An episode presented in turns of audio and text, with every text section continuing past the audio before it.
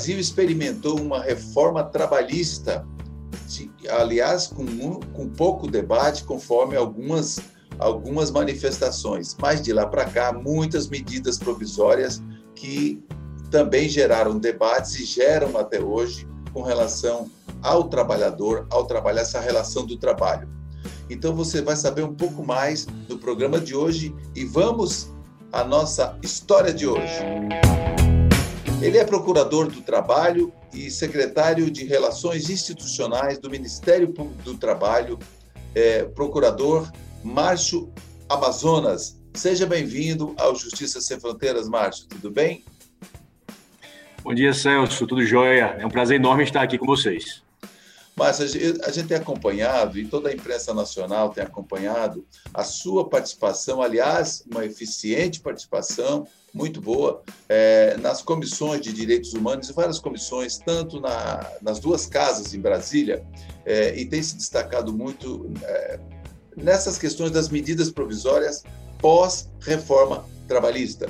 Eu gostaria que você, primeiramente, fizesse uma exposição é, com relação à reforma trabalhista ela foi discutida, foi, ela, enfim, ela atendeu ao que se propunha? Sim, Celso, obrigado. É, a gente precisa contextualizar o mundo e o direito do trabalho aos, antes de conversar sobre reforma trabalhista e todas as legislações que vieram depois. O Brasil entrou, infelizmente, numa onda de precarização das relações do trabalho, que não foi apenas nossa, ela começou antes em alguns países da Europa e mesmo da América do Sul. Infelizmente, a gente, é, em vez de aprender com os erros dos nossos países vizinhos, com as experiências mal sucedidas da precarização, da flexibilização do direito do trabalho, nós entramos na mesma onda. E é, a gente devia ter olhado para o que aconteceu com esses países, se as promessas e se os objetivos que se buscava com a flexibilização do direito do trabalho foram alcançados, para poder dizer, diante disso, vale a pena ou não implementar? Mas isso, infelizmente, não foi feito. É, uma análise empírica, séria, científica, não foi realizada para que se percebesse que, em todos os países em que houve uma diminuição do plexo de direitos sociais, não houve o aumento de empregabilidade desejado. Então, a gente repetiu aqui no Brasil o erro que aconteceu com o México, com Portugal, com a Grécia, com a Espanha e com diversos outros países. Se implementou em 2017, infelizmente, uma reforma trabalhista que, na linha do que você muito bem pontuou, não foi devidamente discutida com a sociedade. Ah, Márcio, mas existe a necessidade de se discutir com a sociedade, afinal de contas, a democracia, a democracia representativa é isso. Os parlamentares já estão lá, então eles nos representam. Tudo bem. Mas quando se fala, Celso, de direitos sociais, existe uma necessidade de um diálogo com a sociedade. Existe uma convenção da OIT, a Organização Internacional do Trabalho, a Convenção 144, que exige o diálogo efetivo com a sociedade quando você pretende, através de uma via legislativa, diminuir o rol de direitos sociais. Isso não foi feito, digamos assim, de forma efetiva, de uma forma clara, com a reforma trabalhista. Então, entendo que houve sim um movimento um pouco atropelado lá nos idos de 2016, 2017, quando tramitou a reforma trabalhista. Aí de lá para cá foram várias medidas provisórias, né?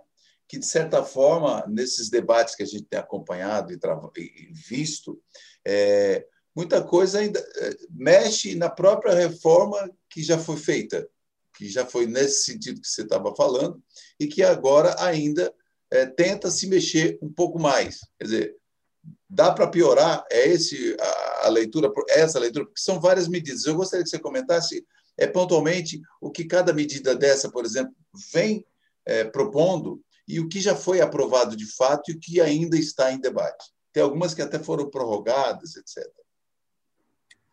É, Celso, depois da reforma trabalhista, em 2017, a gente teve em 2019 a edição de duas medidas provisórias que alteravam bastante é, as relações trabalhistas. Foram até é, é, alcunhadas de novas reformas trabalhistas, uma segunda reforma trabalhista, que foram as medidas provisórias 881 e a MP 905. A 881 foi da liberdade econômica.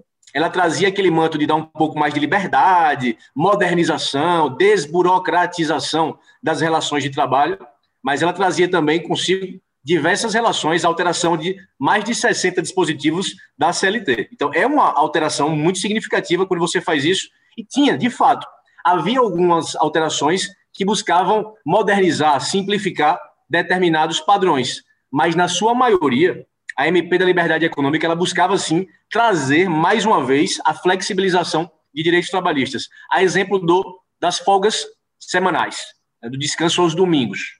Então, se você torna o descanso ao domingo obrigatório uma vez a cada sete semanas, você perde até mesmo o seu contato familiar. Imagine você casado e a sua esposa trabalha em outra empresa. Cada um dá o descanso de um dia na semana, ordinariamente. Você tem o descanso na quarta, ela tem o descanso na quinta. E somente a cada sete semanas vocês vão ter o descanso ao domingo. Se vocês derem a sorte de o descanso ao domingo conciliar, vocês terão um domingo a cada sete semanas em casa, em família. Para poder fazer atividades de lazer, religiosas, desportivas. Mas se vocês não derem essa sorte, vocês não vão se ver aos domingos em casa. Então, para você, eu, eu dei esse exemplo, porque foi um exemplo que na época, não sei se você visualizou lá naquelas, nas questões do Senado, nos discursos do Senado, foi um, um, um, um exemplo que pegou.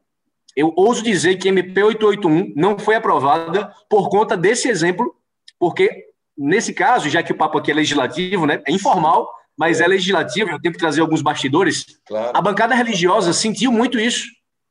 Né? Em uma das manifestações lá, eu fiz questão de dizer: quem vai levar as crianças para a igreja? Né? Quem vai levar as crianças para a quadra, para um parque? Aí você toca no coração da bancada evangélica.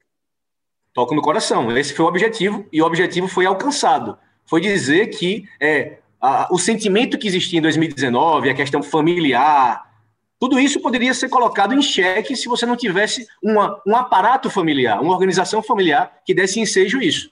E se você tem uma alteração na legislação trabalhista que prevê um descanso nos domingos, um a cada sete semanas, você pode sim, você pode destruir, você vai mexer com a educação das nossas crianças, você vai mexer com a formação delas, com o contato simultâneo com os seus pais. Então aí, eu, eu até utilizei o exemplo, quem vai criar essas crianças? No domingo, elas vão estar onde? Na casa de tios, de amigos, de vizinhos? Vão estar nas ruas? E aí isso, eu imagino que tocou bastante naquela situação e foi um dos pontos principais da MP 881 e talvez por isso também tenha contribuído. Não vou dizer que foi o grande responsável, porque ela também trazia diversas outras questões, Sim. mas foi um dos grandes responsáveis pela não aprovação da MP 881, que não caducou. Ela foi devolvida em parte para a presidência da República, num despacho monocrático do presidente, então presidente Rodrigo Maia, devolveu dizendo: tem muita coisa aqui que não é liberdade econômica, são os jabutis. Jabuti é a expressão legislativa para você vai fazer um MP sobre tecnologia. Sim. E no meio da MP de tecnologia você prevê várias questões de meio ambiente. Isso é jabuti.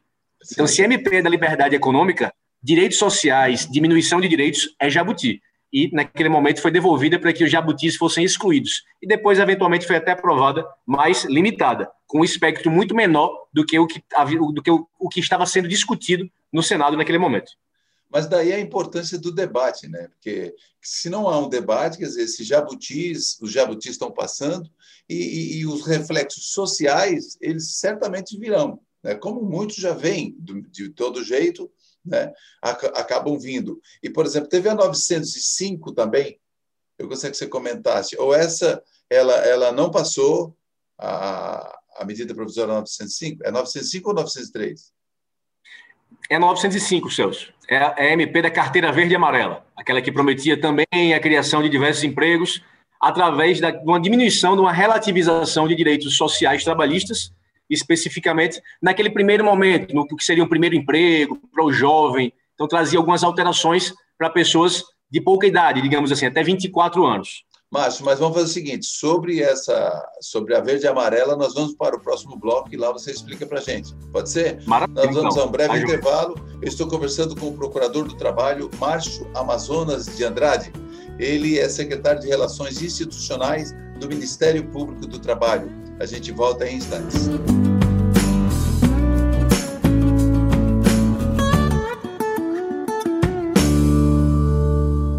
Estamos de volta. Eu estou conversando com Márcio Amazonas, que ele é procurador do trabalho.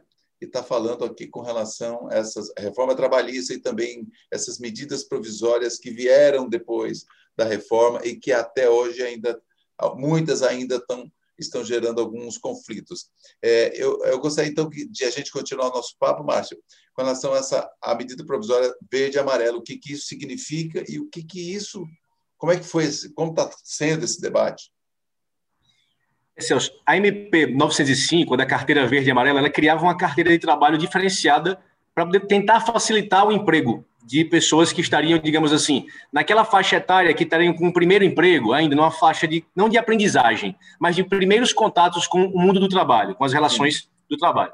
Isso vem, vem digamos, é, na linha do que estava sendo discutido na reforma trabalhista, de você diminuir parcialmente direitos sociais para dar um pouco mais de empregabilidade. Só que, como eu disse no bloco anterior, isso não funciona. Se vocês jogarem no Google aí, é, empregos reforma trabalhista, vocês vão encontrar dados do então ministro da Fazenda, Henrique Meirelles, prometendo a criação de 6 milhões de empregos com a reforma trabalhista. Não foram criados nem 10% desses 6 milhões de empregos. Eu falo com dados até antes da pandemia, porque depois da pandemia houve até a questão do desemprego, então a gente não pode colocar isso na conta também da reforma trabalhista mas em dados até março de 2020, não foi criado nem 10% do que se prometeu. Então, mais uma vez, sem aprender com esse erro do passado e não utilizando-se de parâmetros, digamos, internacionais, outros países, mas sem aprender com o erro que aconteceu há dois anos atrás, foi editada mais uma vez uma medida provisória prevendo a diminuição de direitos para haver uma possível, um possível aumento de empregos, o que também não iria acontecer. Então, do, a, a MP 905 do artigo 1 até o 19, ela tratava da carteira verde e amarela. Do artigo 20 em diante, mais de 30 artigos, ela tratava de diversos outros temas, que são, como a gente explicou no bloco passado, os jabutis. Com todo respeito então, aos jabutis, né? com todo respeito aos, aos jabutis. Respeito. E o jabuti, Celso, é o, é, o, é o substantivo mais carinhoso que a gente pode falar. É utilizado, inclusive, nos despachos. Devolvam-se para que sejam é, é, é consertados os jabutis. Ah, é? Porque a expressão, que o, a expressão que o Supremo utiliza é muito mais, digamos, ofensiva, com todo respeito ao Supremo. O Supremo chama de contrabando legislativo. Quer dizer, a inserção... é, é, é o jabuti elegante, né? tipo, a, é, a forma de tratar. Isso, é a, é a inserção em uma medida provisória de um tema completamente alheio, para poder ver se ele passa lá de repente, entendeu? E se ninguém presta atenção, ele vai passando. É o contrabando legislativo segundo o Supremo. Mas, para poder utilizar uma palavra mais amena, até porque sou secretário de Relações Institucionais, então a gente tem que ficar, tem que ter, manter as relações institucionais com todo mundo. A gente carinhosamente certeza. utiliza os jabutis. Dentre esses jabutis da MP 905, além de questões relativas ao microcrédito e diversas outras, a gente tinha mais de 100 alterações na CLT. Sendo que, dentre essas 100 alterações, você alterava a força executiva dos taques do Ministério Público do Trabalho e você criava um fundo específico para poder alterar o destino das destinações sociais que são feitas pelo MPT. Você sabe que o MPT, através das ações civis públicas e dos termos de ajuste de conduta, ele pode pegar um valor de condenação que saiu da empresa, que cometeu ilícitos trabalhistas, a exemplo de trabalho escravo, exploração sexual infantil, é, fraudes trabalhistas, você pode pegar aquele valor e você vai reverter para a sociedade. É um dinheiro que não é privado, porque ele já saiu do patrimônio da empresa, já está depositado em juízo ou no termo de ajuste de conduta, e um valor que também não é público, porque ele não compõe o orçamento, ele é da sociedade. E quem dá esse destino para a sociedade, quem faz essa ponte, é o Ministério Público, e quando for uma ação judicial, o Ministério Público em conjunto com o Poder Judiciário.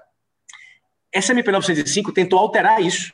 Ela tentou criar um fundo transformando esse valor em orçamento, ou seja, todo esse dinheiro dos valores. Imagina, você está agora no estado de Rondônia, você sabe a quantidade de EPIs, de de é, é, é, aparato hospitalar, de recursos que foram destinados na pandemia pela Procuradoria Regional do Trabalho da 14ª Região. Sim. Os procuradores que estão em, em Rondônia e no Acre. Tudo isso não iria existir. Ele iria para um buraco negro, que era um fundo que podia ser contingenciado, inclusive com base na lei de responsabilidade fiscal, e esse dinheiro ia virar orçamento. Ele não ia ter uma destinação social, ou seja, a sociedade ia ser lesada, mas não ia ser reparada aquele dinheiro ia simplesmente constituir um fundo, que eles chamavam lá de fundo de é, aparelhamento, fundo de reabilitação, habilitação e reabilitação profissional. Ou seja, você tem um dano relacionado à exploração sexual infantil e vai o dinheiro para habilitação profissional. Qual é o nexo de causalidade? Imagina uma sociedade, uma, uma população ribeirinha que teve um resgate de trabalho escravo, por exemplo, numa ilha, aí uma ilha fluvial. Você, em vez de pegar aquele é, dinheiro é, como, de uma empresa que explorou... aconteceu, por exemplo, no Pará, né? há sim. um ou dois anos, no Pará. Sim, sim, eu oficiei no, no, no, estado do Pará, na parte norte, na ilha de Marajó, e no estado Isso, do Amapá, que lá é muito comum.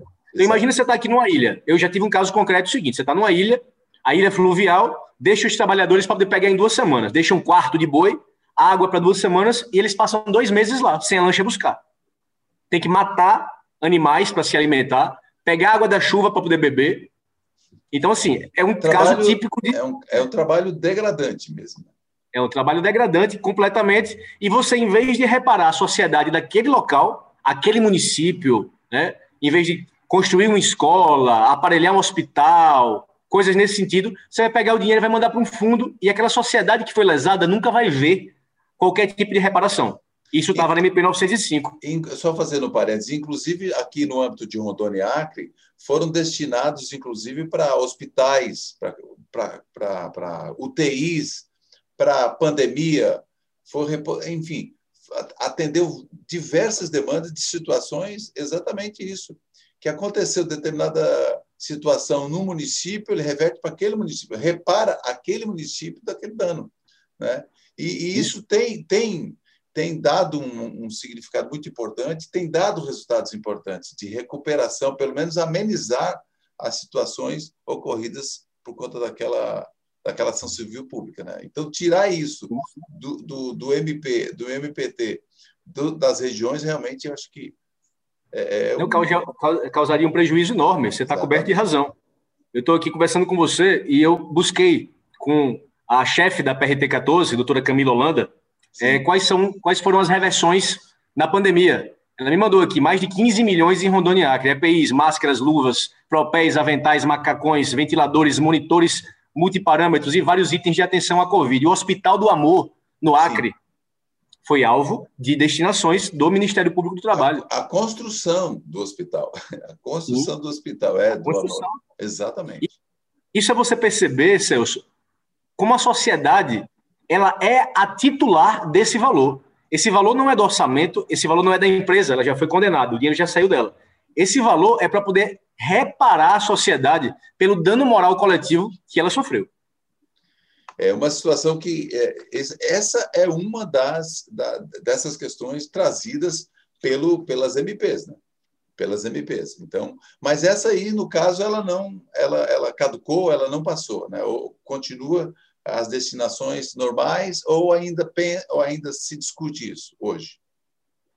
Não, esse tema, felizmente, hoje não está sendo mais alvo de discussão. No último dia da MP 905, em maio do ano passado, o presidente da República editou uma nova medida provisória. E essa MP nova que ele editou caducou ainda no ano passado. Caducou, acho que em agosto. Então, no final das contas, o destino da MP 905 foi a caducidade. Ela caducou, caducou, o que não impede que ela seja reeditada. Mas eu acho que, como o Congresso Nacional já visualizou essa questão das destinações e do fundo, etc., do TAC, da força normativa do TAC, por duas oportunidades, na MP 881 e na MP 905, eu acredito que eles vão nos dar um descanso nos próximos anos e que esse assunto não vai voltar a ser discutido. Foi um assunto que mobilizou todo o cenário jurídico trabalhista, Celso, se você me permite, mas Sim, claro. o Poder Judiciário Trabalhista foi envolvido, a Ana Matra teve um papel importantíssimo. A presidente da Ana Matra, a doutora Noêmia Porto, teve também manifestações brilhantes no Senado Federal a favor não apenas da manutenção dos direitos sociais, mas também da manutenção da cadeia protetiva, né, dessa teia protetiva dos Direitos Sociais, que é composta pelo Poder Judiciário, Ministério Público do Trabalho, também a Advocacia Trabalhista e a própria fiscalização do trabalho. Não, porque era isso que eu ia lhe perguntar exatamente. Quem também, quais as, as instituições que estão participando desses debates, né? Que até você já citou agora, a Anamata tem uma participação também efetiva, MPT, enfim, e o próprio, a própria os membros que se movimentam nas associações, nos apoios legislativos, né, que tem esse, é, esse diretor de, de assuntos legislativos, estão lá firmes né, e debatendo. Nós vamos para um breve intervalo, mas na sequência nós vamos falar, e, e pós-pandemia? Né? porque tem outra MP que fala de teletrabalho, enfim, de home office, e eu gostaria que você comentasse no próximo bloco. Eu estou conversando com, com Márcio Amazonas, procurador do Trabalho e secretário de Relações Institucionais do Ministério Público do Trabalho. O Justiça Sem Fronteiras volta já já.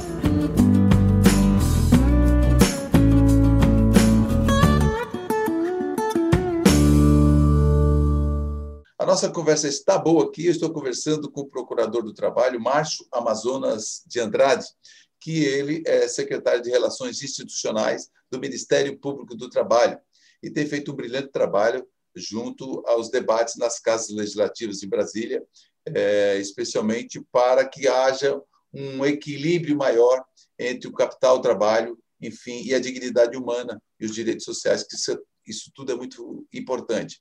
E nós estamos em meio a uma pandemia que, ao invés de melhorar, parece que a gente está. O volume de mortes e casos tem sido muito, muito grande, aumentado. Eu gostaria de saber aqui, doutor Márcio, é, existem as medidas provisórias é, com foco na pandemia, né? E, e, tratando dessa relação de trabalho. Como que estão essa, essas medidas e explicar para a gente, por favor.